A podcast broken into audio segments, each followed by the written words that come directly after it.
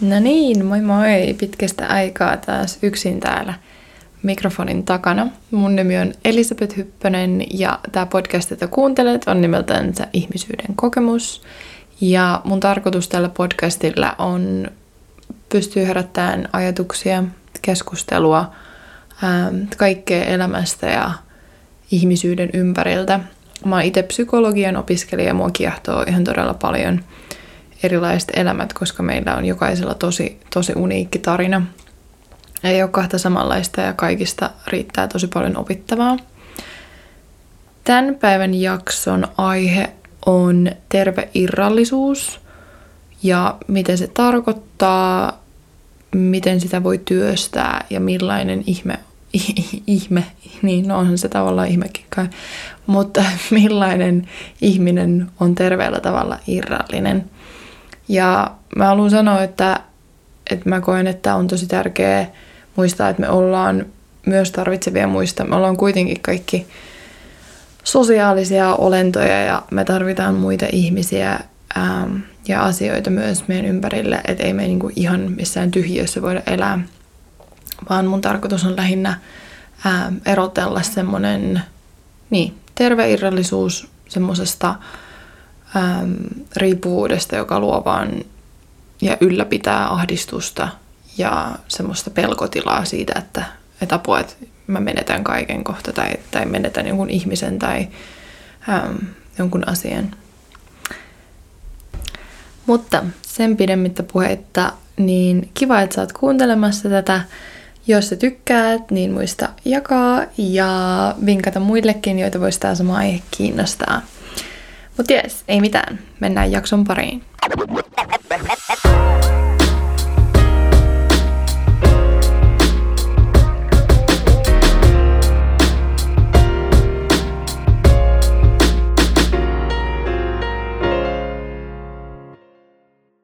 Eli ensin mä voisin tosiaan vähän määritellä, että mitä mä tarkoitan tällä irrallisuudella. Ää, mä tarkoitan sillä, että ihmiset paikat, asiat tai kokemukset ei suoraan määritä mun identiteettiä, että ne ei ole mun ainoa turvan tai elämän tarkoituksen lähteeni. Ja niin kuin mä mainitsin jo tuossa aikaisemmin, niin totta kai me tarvitaan muita ihmisiä, mutta nämä terveet ihmissuhteet rakentuu, kun pohjana on kyky hahmottaa itsensä omana autonomisena persoonanaan. Että on semmoinen pohja ikään kuin sille kaikesta muusta nauttimiselle. No sitten mitä kiintymys sitten taas vuorostaan on, eli just tämän irrallisuuden vastakohta, niin se on ihan meihin sisäänrakennettu jo niin, ihan syntymästä lähtien ja me ollaan aina tarvittu muita ihmisiä ähm, selviytyäksemme. Ja se on semmoinen sisäinen tarve ja me ollaan oltu riippuvaisia meidän vanhemmista, kun me ollaan oltu lapsia meidän perheestä ja tämän kaiken tarkoitus on kuitenkin johtaa sit myöhemmin itsenäistymiseen. Mutta sitten joskus käy niin, että, että kiintyminen kokee ikään kuin tämmöisen kiintymystrauman, mikä tarkoittaa tämmöistä haavoittunutta minäkäsitystä, jolloin sitä tervettä itsenäistymistä ei olekaan päässyt tapahtuun. Ja monet teot, ajatukset ja ihmissuhteet pohjautuu pelkoon tämän kiintymystrauman seurauksena – Tämä kiintymystrauma voi myös johtaa siihen, että tulee täysin riippuvaiseksi muista ja itselleen ulkoisista asioista tuomaan itselle onnellisuutta ja tasapainoa ja yksin on siihen täysin kykenemätön. Mutta sitten tämä terve irrallisuus on itsevarmuutta siitä, kuka on. Mä tiedän ja mä tunnistan mun tunnetarpeet ja mä myös uskallan sanoa ne ääneen ilman pelkoa siitä, että joku toinen hylkää mut sen takia ja mä pystyn ikään kuin seisomaan omilla jaloillani, koska mä oon ainakin itse kokenut tosi paljon sitä, että, että mä pelkään sanoa mun tunnetarpeet ääneen, koska mä pelkään, että se toinen ihminen, ää, kenellä mä en uskalla niitä sanoa, jostain syystä sit hylkäisi mut sen takia. Ää, mutta tämä johtaa tosi semmoiseen niin harhaiseen käsitykseen ja tosi epäterveisiinkin suhteisiin, ihmissuhteisiin, koska Ähm, jos mä en uskalla sanoa ja puhua mun tunnetarpeista, niin en mä voi olettaa, että joku toinen pystyy niitä myöskään arvaamaan, mutta jos mä en niitä pysty sanottamaan ja tuomaan esille, niin mulla ei vaan ole niin hyvä olla silloin itseni eikä sen toisen kanssa. Koska sitten taas tämä tämmöinen terve irrallisuus, jossa uskaltaa puhua niistä omista tunnetarpeista ja tietää kuka on tai on joku käsitys itsestään, niin se johtaa siihen, että kokee enemmän sellaista sisäistä rauhaa ja tietynlaista kokonaisuutta itsensä kanssa. Mutta kuinka sitten voi harjoittaa tätä tervettä irrallisuutta, niin tosi tärkeä osa on kasvattaa itsetietoisuutta ja mun mielestä paras tapa kasvattaa itsetietoisuutta on hengailla itsensä kanssa. Eli ihan vaan, että sä vietät aikaa itsesi kanssa ja ikään kuin kuuntelet itseäsi, mitä, se, mitä ajatuksia sulla herää, kun sä oot yksin. Ja mä tiedän, että moni ihminen karttaa tosi paljon yksinoloa. Toisille se on helpompaa ihan vain sen takia, että ne on enemmän tällaisia niin sanottuja introvertteja. Toiset on enemmän ekstrovertteja ja ne haluaa enemmän olla ihmisten ympärillä. Mutta mun mielestä silti jokaiselle ihmiselle on tosi tärkeää pystyä myös viettämään aikaa itsensä kanssa ja ihan vaan niin kuin omien ajatustensa kanssa – Mä oon nimittäin ainakin tosi ison osan elämästäni juossut mun omia ajatuksiani pakoon.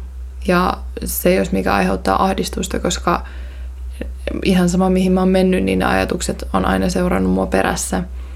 Ja mä oon ihan fyysisestikin, mä oon vaikka matkustanut niin kuin tosi paljon, enkä mä sano, että kaikki matkustaminen on ää, itsensä pakenemista, mutta mä tiedän, että omalla kohdalla mä oon muun muassa käyttänyt matkustusta ihan siihen, että mä en ole pystynyt olemaan paikoilla, vaan mulla on aina ollut tarve ikään kuin lähteä ja kokea joku ns. uusi alku, koska sitten mä ajattelen, että sitten mun ajatukset ja ää, tunteeni ikään kuin korjaantuisi sitten jotenkin siinä samalla.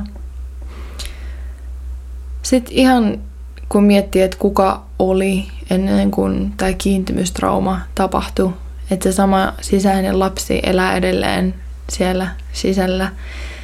Ja siitä voi tulla taas tietoiseksi. Öm, mun isä opetti, että, että sisäisen lapsen kanssa voi käydä ikään kuin tällaista dialogia ja kysyä siltä, että mitä tarpeita sillä on. Ja näin voi tulla myös ää, tietoisemmaksi niistä omista tunnetarpeistaan. Ja se voi olla ehkä helpompikin silloin, kun ajattelee, että, että siellä sisällä on se joku sisäinen minä. Ja, ja sen kanssa kun juttelee, että ikään kuin niin, ei, ei niin paljon... Ää, ajattele sitä silleen, että no mitä mä nyt tunnen, vaan just sille ikään kuin kysyy itseltään kysymysten kautta, ikään kuin lähestyy sitten sitä sisäistä lasta. Sitten voi harjoittaa tällaista niin kuin reagoimattomuutta, että me ollaan kuitenkin just ne tarinat, joita me kerrotaan itsellemme itsestämme, ja siitä syntyy usein meidän minäkäsitys, mutta niitä voi tarkkailla myös ikään kuin ulkopuolisen silmin – ja kyseenalaistaa silleen, että okei, että mulla on tällainen tarina, jota mä oon aina kertonut itselle itsestäni, ähm, vaikka että mun on pakko olla tällainen, tällainen ja tällainen, jotta tämä, tämä, tämä, niin sitten voi miettiä, että no mistä tämä tarina ylipäätään tulee, voi ottaa ikään kuin semmoisen lintuperspektiivin ja katsoa niin kuin itsensä ulkopuolelta niitä omia tarinoita.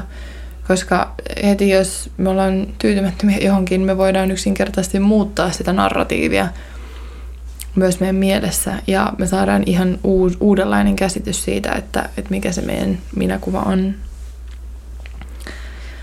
Ja ihan samalla lailla tunteita ja tilanteita voi tarkkailla ikään kuin tästä samaisesta lintuperspektiivistä, kolmannesta tai toisesta näkökulmasta. Ja sitten kun harjoittelee läsnäoloa, niin sitten tietoisuus omista tunteista kasvaa.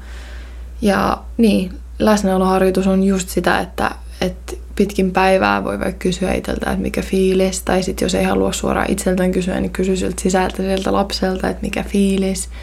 Ähm, ja siis katsoa, että miltä itsestä niin kuin tuntuu missäkin tilanteessa, eikä anna niin kuin aina ähm, niin, niiden kaikkien tilanteiden määrittää niitä sun tunnetiloja pelkästään, vaan niin kuin herättää sitä ähm, tietoisuutta siitä, että, että miltä missäkin tilanteessa tuntuu.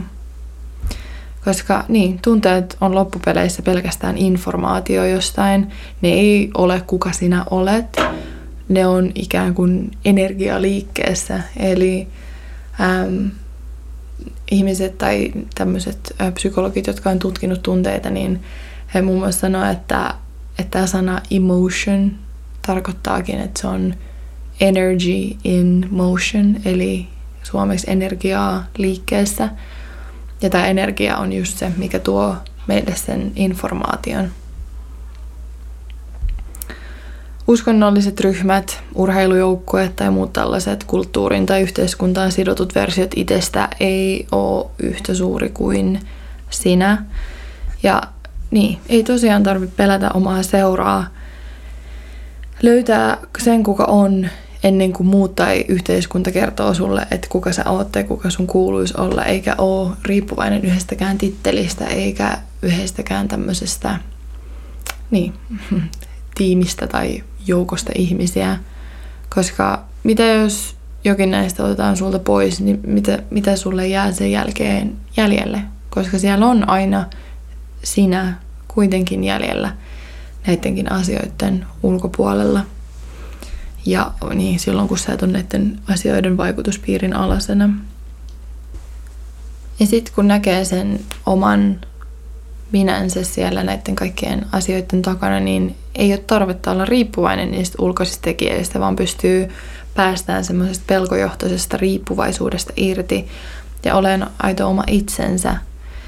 Ja irrallisuus ei ole kuitenkaan irrallisuutta tunteista tai eristäytymistä yhteiskunnasta. Se ei ole itsensä huijaamista eikä, eikä se ole pelkkää yksinäisyyttä. Päinvastoin se luo vakaamman pohjan, jonka päältä on helpompi kokea iloa näistä ulkoisista asioista, eikä sellaista pakonomasta riippuvuutta. Silloin kun on terveellä tavalla irrallinen, niin muiden mielipiteet ei määritä sua. Sä oot oma aito itsesi, eikä etkä riippuvainen yhdestäkään identiteetistä tai muusta ihmisestä ja muut ei voi kertoa sulle, kuka sä oot. Et silloin, jos sä fiilaat itteesi ja joku muu tulee kertoa sulle, että sä oot jollain tavalla huonompi tai vähemmän, niin sit sä voit todeta, että tämä on vaan tämän jonkun henkilön mielipide ja usein se on vaan mitä ne heijastaa heistä suhun. Et usein tällaisella henkilöllä on itsellään tosi paha olla – ja siinä kohtaa, kun jos hän yrittää laittaa sua alemmas, niin hän jo siinä osoittaa olevansa itse sun alapuolella.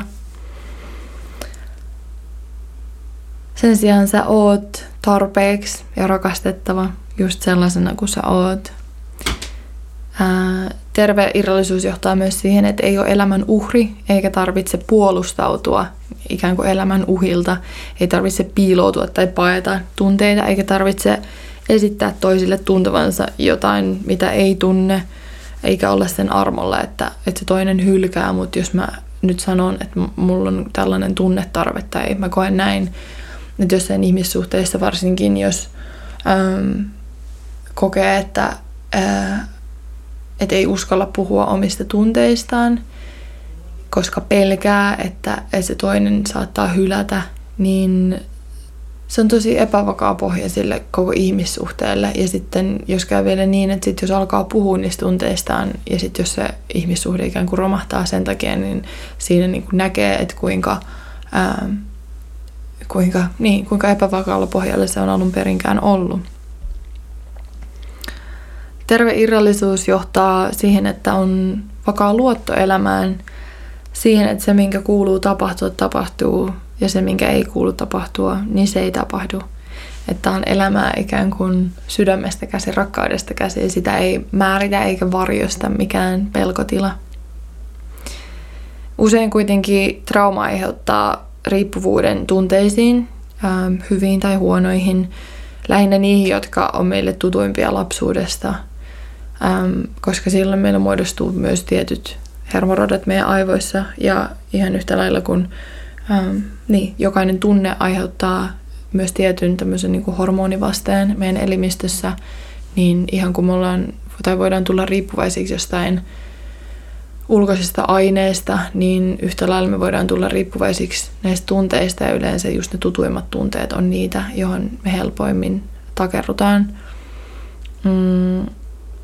Mutta sen sijaan sitten kun tulee enemmän tietoiseksi omista tunne, tunteistaan, tunnemaailmastaan, viettää aikaa itsensä kanssa ja pystyy katteleen ja tarkastelemaan itteensä ää, ulkopuolisen silmin ja niitä omia tunteita pystyy olemaan utelias niistä omista tunteistaan sen sijaan, että antaa niiden määrittää sua ja yksinkertaisesti antaa niiden tulla sun läpi. Et jos mä koen surua, niin mä annan mun itseni kokea surua, että mä en, mä en paina sitä alas, mä en juokse sitä pakoon, mä en yritä harhauttaa itseäni sillä käyttämällä vaikka sosiaalista mediaa tai ähm, menemällä bileisiin tai syömällä itteeni ähkyyn tai ähm, pelaamalla tietokoneella tai mitä ikinä, vaan mä annan vaan itteni tuntea sen, mitä mä tunnen, koska sitä kautta vaan se tunne pääsee musta läpi ja ikään kuin jatkamaan matkaa.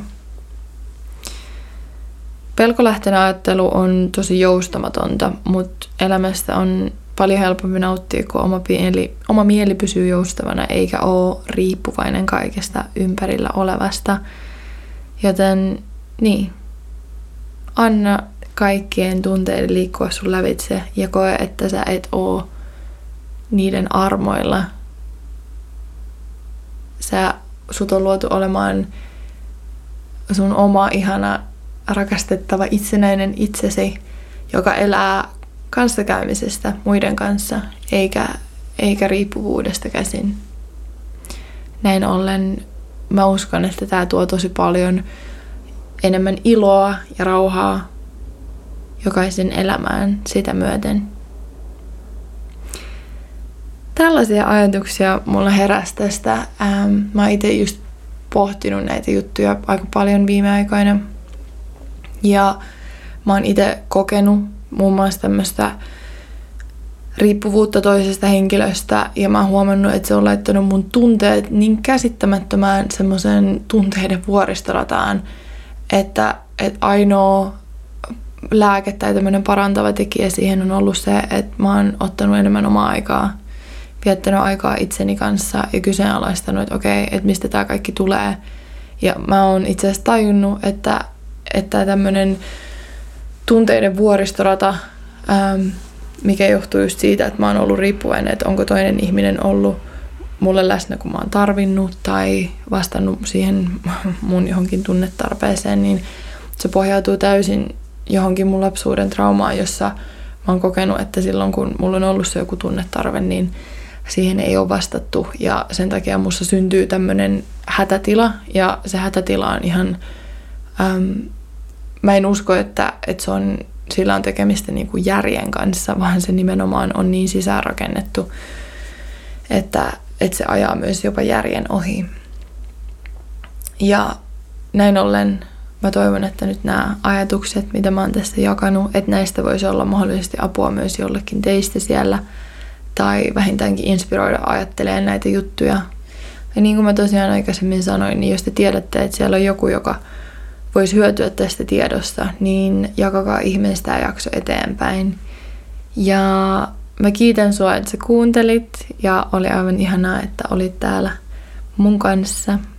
Ja niin, jos mitään ajatuksia herää tai heräsi, niin mulle voi laittaa sitä joko sähköpostia ihmisyyden kokemuspodcast at gmail.com tai sitten lähestyä mua vaikka Instagramissa. Mut löytää sieltä nimellä Insta, anteeksi, ihmisyyden kokemuspodcast.